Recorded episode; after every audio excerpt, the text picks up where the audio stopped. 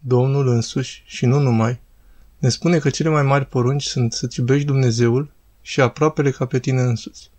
De ce însă spune Domnul să iubim pe aproapele nostru ca pe noi înșine? Iubirea este combustibilul nostru existențial și căderea noastră constă în ruperea noastră aproape totală de la alimentarea cu acest combustibil care vine de la Dumnezeu. Din cauza aceasta, poruncile cele mai mari se referă la iubire. Procedeul concret. Cum iubim pe aproapele nostru? Datorită însă faptului că păcatul ne reduce capacitatea de iubire, din cauza aceasta trebuie să începem să iubim pe cel pe care îl iubim cel mai ușor, pe aproapele nostru.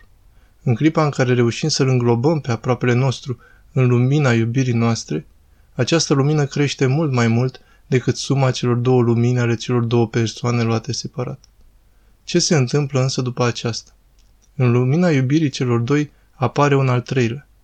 La puterea luminii celor doi se poate iubi și un al treilea. Și atunci, în clipa în care trei se iubesc, lumina crește și mai mult.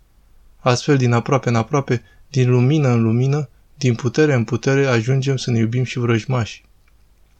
Astfel ajungem la fericire. Astfel ajungem la desăvârșire.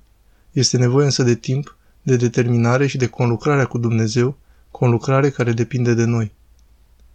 Pilda samarineanului milostiv. Centrul este celălalt, nu noi înșine. În parabola samarineanului milostiv, vedem că aproapele este cel înspre care ne îndreptăm noi și nu atât cel care se apropie el de noi din proprie inițiativă. Noi ne facem pe celălalt aproape. Este o problemă de optică a noastră.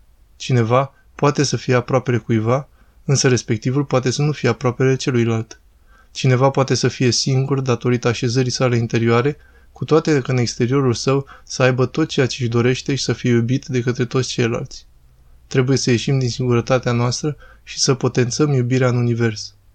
Trebuie să-L iubim pe aproapele nostru ca pe noi înșine, pentru că de fapt toți suntem una, membre ale aceluiași trup. În clipa în care îl vedem pe celălalt ca pe un corp străin, înseamnă că existența noastră este amputată. Noi trebuie să avem inițiativa iubirii cu orice preț față de ceilalți, pentru a ne câștiga lumina și puterea fericirii noastre, ieșind din iadul singurătății.